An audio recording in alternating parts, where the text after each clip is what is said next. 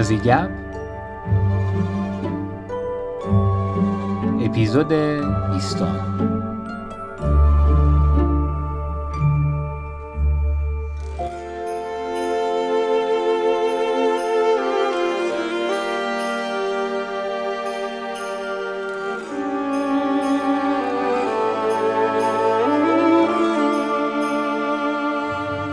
سلام. من ایمان هستم. و این اپیزود بیستم از پادکست آزیگپ هست که در شهریور سال 1400 منتشر میشه. آزیگپ پادکستی در خصوص استرالیا و مهاجرین فارسی زبان و من در هر اپیزود با مهمان برنامه در خصوص تجربیات شخصی و شناختش از استرالیا و فرایند مهاجرت و اثرات و طبعات اون گپ می‌زنم. من در آزیگپ ارزش بسیار زیادی برای زاویه نگاه شخصی مهمان به مسائل، دقدقه ها و چالش های مهاجرت و مهاجر در استرالیا قائل هستم و اساس این پادکست بر شنیدن این تجربیات شخصی است. همونطور که گفتم این اپیزود بیستم هست و اعداد رند گاهن یک حال عجیبی رو با خودشون دارن. خیلی خوشحالم که انتشار آزیگف با وجود مشکلات شخصی و موزلات اجتماعی که با اونها دست به گریبان بوده و هستم بیش از یک سال دوام آورده و به اپیزود بیستم رسیدم. این نقطه ای که آزیگف قرار داره مدیون دو چیزه. اول مخاطبان مهربان و عزیزی که با پیام ها و کامنت هاشون منو دلگرم نگه داشتن. امروز که این اپیزود منتشر میشه آزیگپ فقط در Castbox بیش از 8000 بار شنیده شد. این جدای از آمار سایر اپهای پادگیر و دانلودهای تلگرام هست و این دلگرمی بزرگی برای من یا هر پادکستر دیگری هست که صداش شنیده بشه و مقبول مخاطب قرار بگیره. عامل دوم مهمانان بسیار عزیزی هستند که گپ زدن با اونها برای من لحظات بسیار شیرینی رو رقم زد و بابت تک تک دقایقی که وقت گذاشتن ازشون سپاسگزارم از اینکه به من و آزیگپ اعتماد کردن از اینکه صمیمانه و بیپرده صحبت کردیم و تجربیات و افکارشون رو با من و مخاطبینم شریک شدن.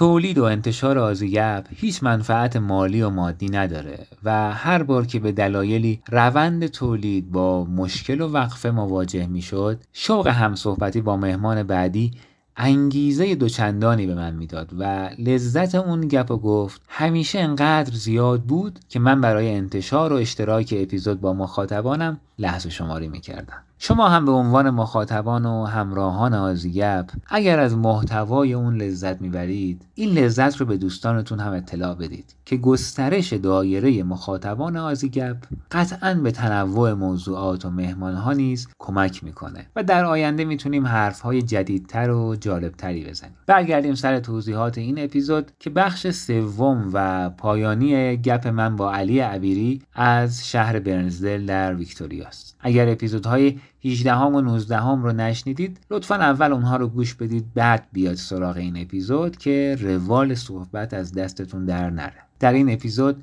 پیرامون مدیریت رابطه با خانواده در ایران روند تغییر دقدقه های مهاجر پس از ده سال و چند تا نکته جانبی دیگه حرف زدیم. خلاصه رو کوتاه کنم. این شما و این اپیزود بیستم با علی از برنسدیل علی توی اپیزود قبل در مورد رابطه تو با فرزندت صحبت کردیم. الان دلم می‌خواد بریم اون سمت رابطه. یعنی اون جایی که تو نقش فرزند رو داری. در واقع رابطت با خانواده در ایران. اون رابطه رو جوری مدیریتش کردی در این سالها؟ چه جوری تجربهش کردی؟ چقدر لازم دیدی که خب باشون در تماس باشی دائم؟ یا اینکه نه احساس کردی که خب این یه زندگی جدیده و یه شروع دوباره است و حالا اینها البته خیلی شخصیه و تک به تک و فرد به فرد هم فرق می‌کنه. ولی می‌خواستم که تجربت رو در حدی که دوست داری با ما در میون بذاری. دوستم یه ذره بیشتر در مورد جزئیات سوالت بدونم. یعنی دقیقا منظور چیه؟ ببین بذار یه مثال بزنم. خب من یه تحقیقی رو میخوندم که می‌گفت که توی اواخر حضور اصلی آمریکا تو افغانستان سربازای آمریکایی اینجوری بوده که مثلا هر روز روزی مثلا یکی دو ساعت با اسکایپ با خانوادهشون تو آمریکا در تماس بودن. یعنی مثلا بچه از مدرسه می اومده با توجه به حالا اختلاف ساعت زمانی اینها. پدر مثلا با بچه یا مادر با بچه صحبت می‌کرده امروز رفت مدرسه چی شد چی نشد. یعنی کامل در در صورتی که مثلا قبلا اینجوری بوده که خب مثلا اینا نامه می نوشتن به هم دیگه. مثلا یک ماه طول می‌کشه. یا مثلا تلفن می‌زده. هفته یک بار مثلا این طرف این مقاله اثر روانشناختی رو رو دو دو طرف مقایسه کرده بود. و می‌دید که مثلا چقدر آسیب داره. یعنی اون بحث پیش بینیه این بوده که مثلا اگر که بتونن یه امکانی بذارن که این شخصی که دور از خانوادهش بتونه خیلی زیاد و بیشتر و با کیفیت تر در ارتباط باشه با خانوادهش خب بهتره دیگه براش دیگه لذت بیشتری می‌بره. اما بعد یه مدت متوجه شدن که نه مثلا این که خب اینجاست کاری از دستش بر نمیاد که اونجا هست. مثلا اون بچه امروز رفته مدرسه خورده زمین رفته با یکی دعوا شده یا مثلا نمرش کم شده نمرش زیاد شده یا مثلا خونه فلان مشکل پیدا کرده. این که نمی‌تونه از اونجا از اینجا اونو حل کنه که خب؟ که نمی‌تونه سهیم باشه در انجام یه کاری که. فقط فشار روانیش به این وارد میشه. می‌دونی؟ من مثالم فکر کنم خیلی بی رفت بوده ولی می‌خواستم به این نقطه برسم که من با خیلی ها صحبت می‌کنم و خیلی ها یکی از عوامل اصلی که ذهنشون مشغوله مدیریت رابطهشون هست با خانوادهشون در ایران. اینکه چقدر در تماس باشن چقدر از جزئیات زندگی همدیگه با خبر باشن. من مثلا یه مثال دیگه بزنم. با یک دوستی صحبت می‌کردم که این می‌گفت که من وقتی فرزند دومم می‌خواست به دنیا بیاد تا لحظه ای که به دنیا اومد به هیچ کس نگفتیم در ایران. چون که فقط استرس اونا رو بالا می‌برد فقط فکر اونا رو بالا می‌برد بعد اونا کار ازشون بر نمیومد ما دیدیم که اینجوری هی تنش و استرس مثلا داریم وارد می‌کنیم گفتیم ولش کن اصلا هیچی نمیگیم تا مثلا این کار به سرانجام برسه.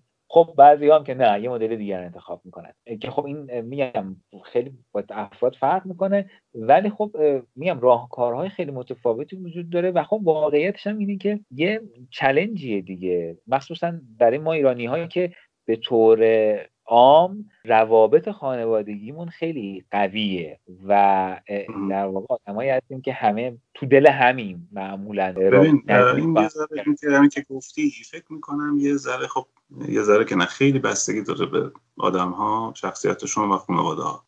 واقعا نمیشه اصلا یه دستور عمل کلی پیچید. ولی مثلا برای خود من من من از 18 سالگی خب مثلا رفتم دانشگاه و از خونه دور بودم و دورم موبایل و این حرف هم نبود و, و همسرم هم همینطور.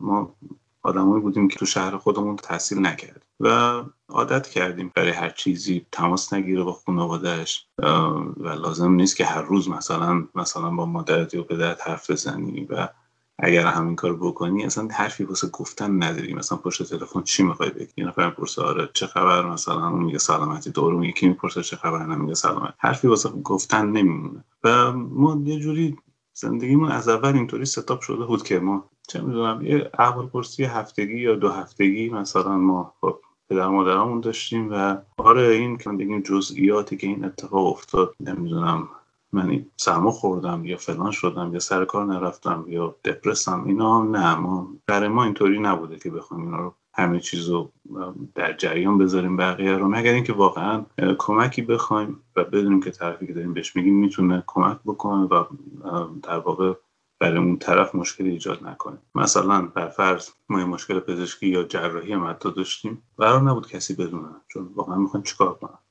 یه پروسه یه باید طی بشه و بعد از اینکه حالا ما بهبود پیدا کردیم می‌تونیم بهشون این کار این اتفاق افتاد و مثلا مشکلم حل شد. من خیلی اعتقادی ندارم به ارتباطات بیش از حد چون نه تنها سودی نداره بلکه باعث میشه که دائم طرف که اون بر هست و دقدقه ذهنی داشته باشه و از اون بر هم آدم همش احساس کنه که توی همون فضای جامعه مبدع خودش هست. علی یه نکته ای که من خیلی دوست دارم در موردش صحبت کنم و فکر می‌کنم که هر مهاجری هم احتمالا بهش فکر کرده و فکر خواهد کرد. بحث مربوط به پیشرفت مالی روند پیشرفت مالی بعد از مهاجرت بازنشستگی آینده مالی این مسائله. حالا قبل از اینکه تو نظرتو بگی من چیزی که به ذهنم میاد رو میگم بهت که کمی بحث رو شفافتر کنیم. ببین مثلا کسی که در 35 سالگی وارد بازار کار استرالیا میشه اون مدت زمانی که تا بازنشستگیش سوپر پرداخت می‌کنه برای بازنشستگی خب شاید مثلا حداقل ده سال و بیشتر عقب از کسی که همسن اونه و از مثلا 20 سالگی یا 20 و چند سالگی بعد از دانشگاه وارد بازار کار شده و سوپر پرداخت کرده. واقعا اون تهش چی میشه؟ اون این تفاوته رو باید چجوری مدیریتش کرد؟ باید چجوری جلو برد و چجوری جبرانش کرد؟ ببین همون مسئله که اشاره کردی مثلا من 32 سالگی اومدم استرالیا. ولی خب قبلش مثلا سال تو ایران کار کرده بودم. اگه بخوام سال سابقه کار خودم مثلا از ایران می آوردم اینجا. به جای مثلا 8 سالی که اینجا سابقه دارم مثلا می‌شد 15 سال یا 16 سال. ولی خب اون از دست رفت و بگم که ما تو ایران مثلا بعد از دانشگاه شروع به کار می‌کنیم مثلا 23 4 سالگی.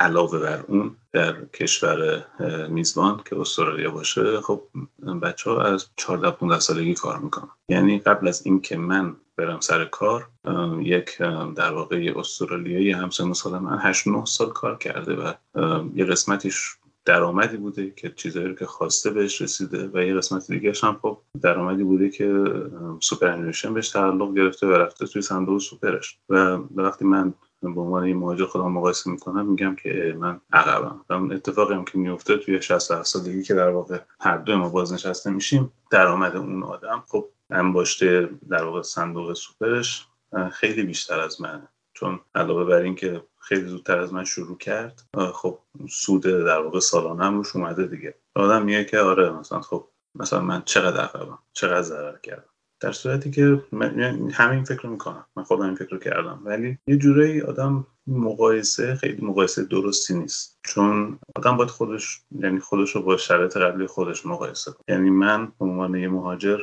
باید اینو بپذیرم که به خاطر مسئله جغرافیایی یا به خاطر هر چیز دیگه ای خب من 32 سالگی اینجا اومدم به استرالیا و باید خوشحال باشم که از 32 سالگی به بعدم تونستم به استانداردهای زندگی که می‌خوام نزدیک بشم. خودم باید با گذشته خودم مقایسه کنم که اگر نمی اومدم کجا می بودم و حالا میشه از نظر مالی هم آدم به هر حال آدم باید یه ذره هوشمندتر باشه دیگه. ممکنه بخوای قسمت از درآمدت رو به صندوق سوپرت اضافه کنی که در واقع اون عقب موندگی تو از اون چیزی که باید باشه جبران کنی یا یه پولی رو کنار بذاری سرمایه گذاری بکنی بیزینسی رو بندازی که بتونی در واقع اون کاهش درآمد رو جبران کنی. ولی خب اینو باید آدم بپذیره که ما مهاجریم و کاری که کردیم اینه که برای بچه های خودمون فرصت بهتری از خودمون فراهم کردیم. خودمون هم مهم هستیم ولی خب بهترین کاری رو که تونستیم انجام دادیم و همه چی دست ما نیست. یه جوری گفتی من یه چیز تو ذهنم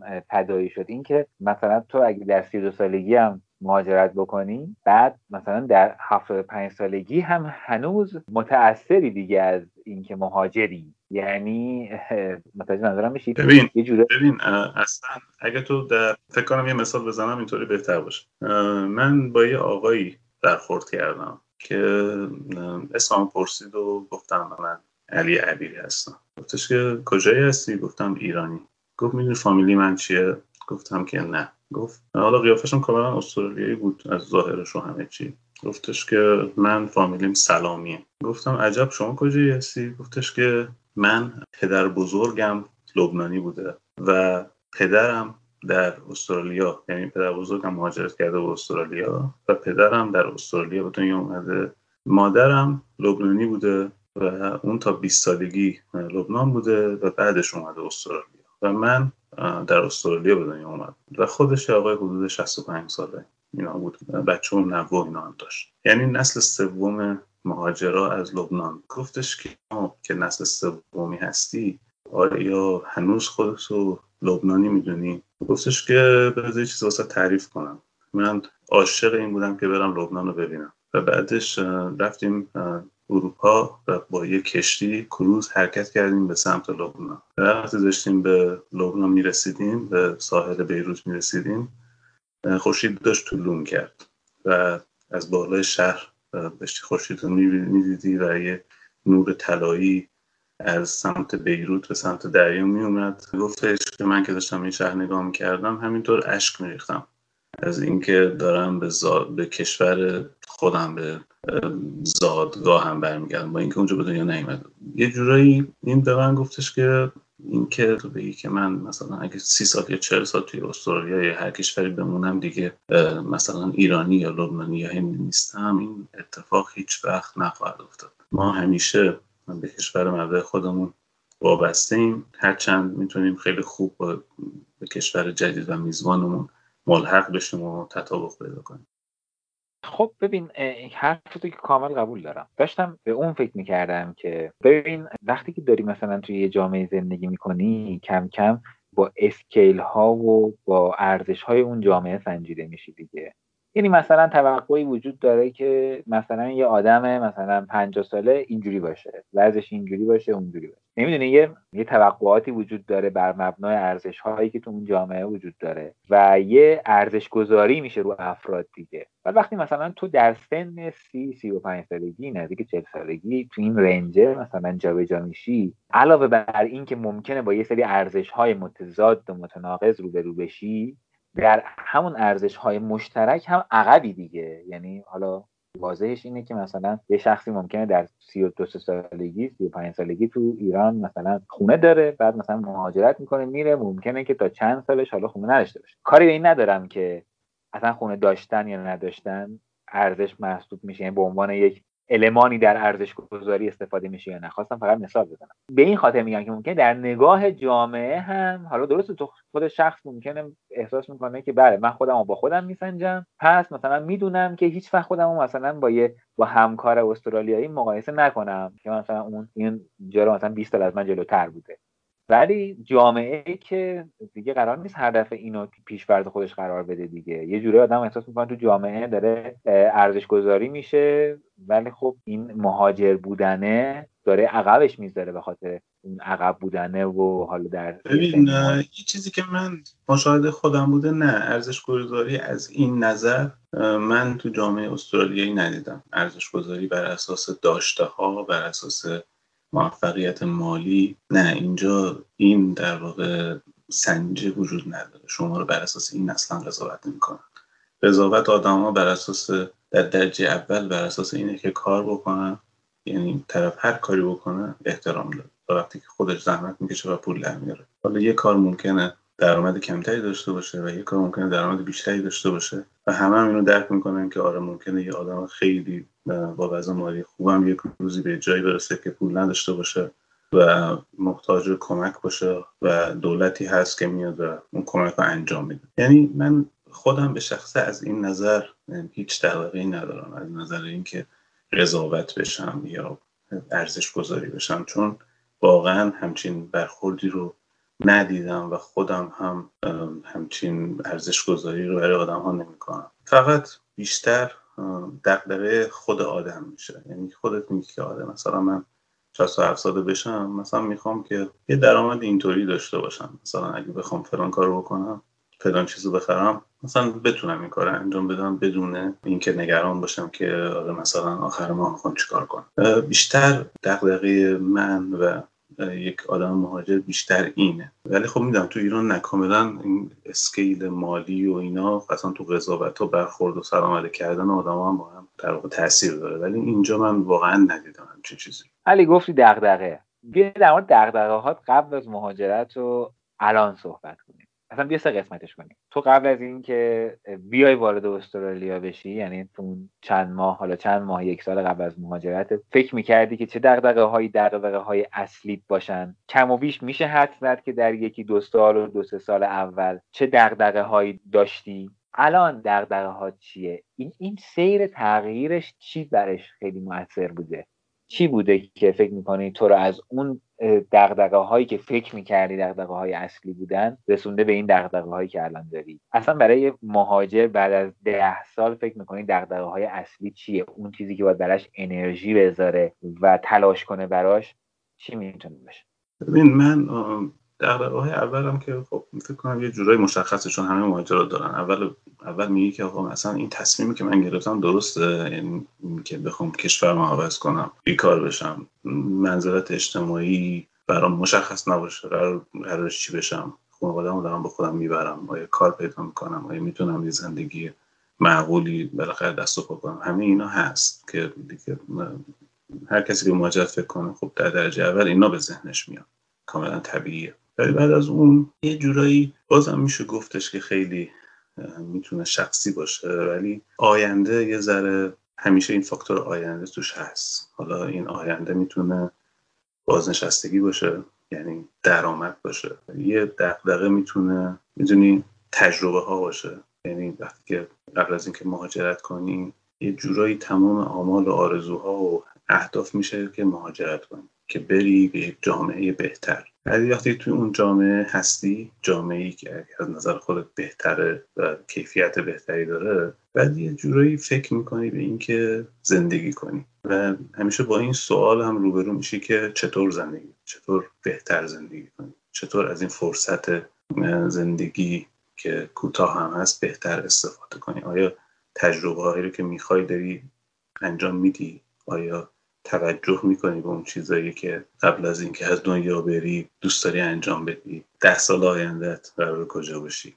الان چیکار می‌تونی بکنی که ده سال دیگه ممکن نتونی بکنی؟ این چیزا بوده که خیلی ذهن من مشغول می‌کنن یا و کرده. واسه همینم مثلا خیلی از کارهایی که من به عنوان یک آدم با شخصیت خودم و به عنوان مهاجر می‌کنم همینه که بتونم یه سری تجربه هایی رو که می‌خوام تو این زندگی داشته باشم انجام بدم. چون نیازهای اولیه من به عنوان یک انسان برطرف شده توی با کیفیت زندگی بهتر. من می‌خوام یه قدم جلوتر برم و نسل بعدی من خب مطمئنا می‌خواد چند قدم جلوتر برم علی از خلبانیت برامون بگو حالا.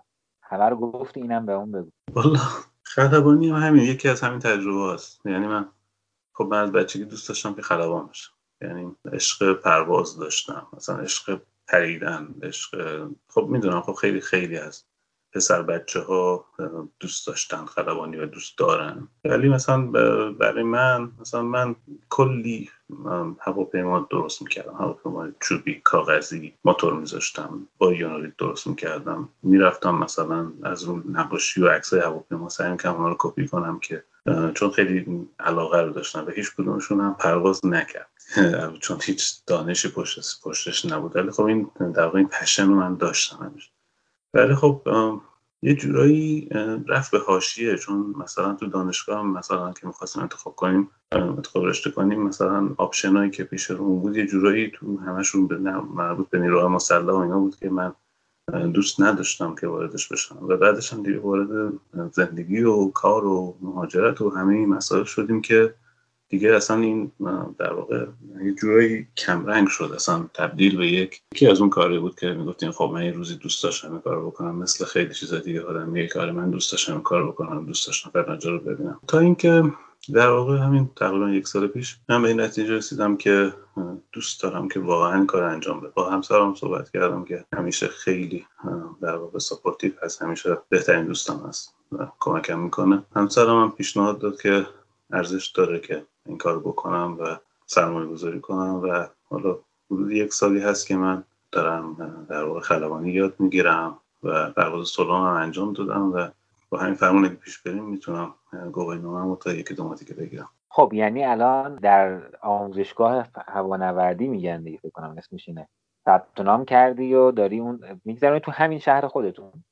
بله بله. آره تو یک در واقع flying school یه مدرسه هوانوردی ثبت نام کردم و آره یه مدرسه یه که یک مدرس داده و یک هواپیما و من اونجا میرم و آموزش می‌بینم. توی شهر خودمون. می‌دونی می‌خوام چی, چی تو ذهنم اومد که مثلا حالا تو که خب خود دوست داشتی رفتی این کار کردی یا مثلا من اگه باشم خودم یا بابا حالا نگه این طرف مثلا حالا تو سی خورده سالگی یادش افتاده مثلا بیاد اینو یاد بگیره مثلا.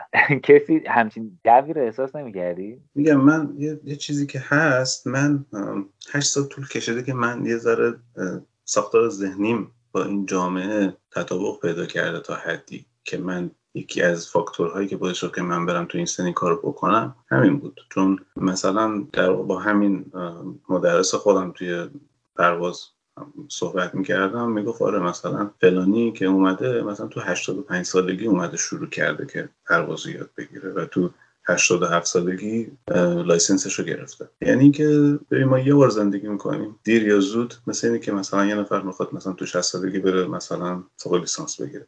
اگه دوست داری اون کار رو بکنی و می‌تونی اون کار انجام بدی بهتر اون کار انجام بدی. زیاد منتظر قضاوت دیگران که این بگن که حالا تو سنت بالاست یا الان این کار بشی داری انجام میدی. اینا اصلا اونا اصلا اهمیتی نداره. تو به عنوان یک آدم که مسئول این یک زندگی هستی که فقط یک بار برات اتفاق میفته این اختیار رو داری که تصمیم بگیری که چیکار می‌خوای بکنی. و من هم همین کارو کردم.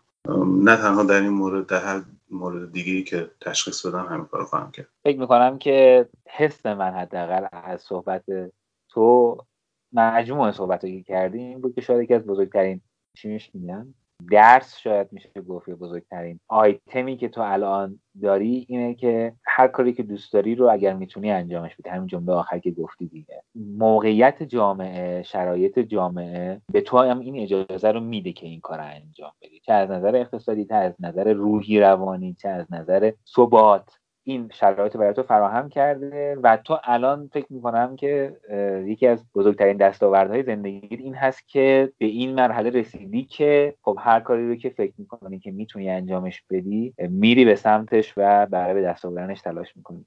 و خیلی فکر می‌کنم حس خوب و جالبیه. ببین آره من به این نتیجه رسیدم ولی خب به این معنا نیست که من هر کاری رو بخوام بتونم بکنم. چون میگم خیلی فاکتورهای مختلف هست. من به عنوان یک آدمی که به هر حال در واقع مسئول در واقع خانواده و یک بچه هست کار دارم و اولویت های مختلفی تو زندگیم دارم خب محدودیت های خاص خودم رو دارم. ولی میگم اگر واقعا یه چیزی هست که آدم احساس می‌کنه که زندگیش رو بهتر می‌کنه حالش رو بهتر می‌کنه به آیندهش یه معنای دیگه ای میده نظرم آدم بهتره بره سراغش و انجامش بده بهتره که آدم کار ناتمام یا آرزوی در واقع نرسیده واسه خودش باقی نذاره. اگر این امکان داره که بالا با یه ذره فشار مالی با یه ذره تلاش با یه ذره کنار گذاشتن تنبلی کاری رو بکنه بهتره بره سراغش و انجامش بده. البته میگم اینا که دارم میگم فقط فقط دارم اینا رو به خودم میگم. یعنی همیشه اینا رو به خودم یادآوری می‌کنم. واقعا در جای نیستم که بخوام به کسی توصیه بکنم یا نسخه بپیچم واسه کسی. آینده این خلبانیه رو چی می‌بینی؟ مرحله بعدی بعدیش برای چیه ببین خلبانی خب خیلی پله های مختلفی داره. یعنی اون چیزی که من مثلا الان شروع کردم خیلی پله ابتدایی هست. ولی اون چیزی که من خیلی دوست دارم که انجام بدم اینه که درست ریا پرواز کنم. یعنی همین کاری که در واقع با کمپینگ و کمپر انجام میدم و سفر می‌کنم دوستان این کارو با هواپیما و به همراه پسرم انجام میدم. صمیمانه که امیدوارم که حتما یه روزی که این کار انجام داده بودی بازم فرصت بشه و باید گپ بزنم و از تجربیات اون سفرت هم برام بگی. من خیلی خوشحال شدم که با هم صحبت کردیم و خیلی ایده های جدید به ذهنم رسید و خیلی حرفای خوب و جدیدی شنیدم. ممنونم که وقت گذاشتیم. ممنونم ایمان جان. من خیلی خوشحال شدم از آشنایی و دوستی با شما و اینکه این صحبت رو با هم داشتیم. بازم ازت ممنونم. این پایان اپیزود بیستم بود. اپیزودهای قبلی و آینده آزیگپ رو می‌تونید از طریق اپ های پادگیر مانند کست باکس، گوگل پادکست، اپل پادکست و غیره پیدا کنید. آدرس صفحه اینستاگرام و یوتیوب علی رو هم می‌تونید در توضیحات این اپیزود ببینید. مثل همیشه سپاس که ما رو به دوستانتون معرفی می‌کنید که این موثرترین حمایت شما از آزیگپ هست. ممنون که از طریق اپ های پادگیر به ما گوش می‌دید و تشکر بابت اینکه وقت گذاشتید و به آزیگپ گوش دادید. امیدوارم از این اپیزود لذت برده باشید تا اپیزودهای بعد. اوقات بکام. خونه ما دوره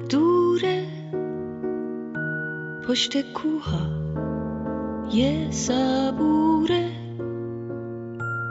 پشت دشتا یه تلایی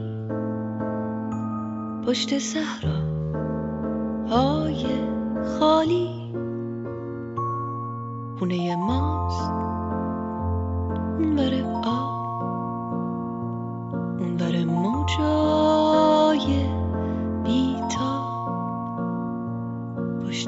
های صرفه توی رویاست توی خواب. پشت اقیا نوس آبی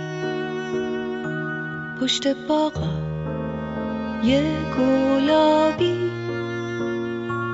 اون با قای پشت کندو های زنبور. خونه ما پشت ابراز. اونور دلتنگی ماست. ته جاده ها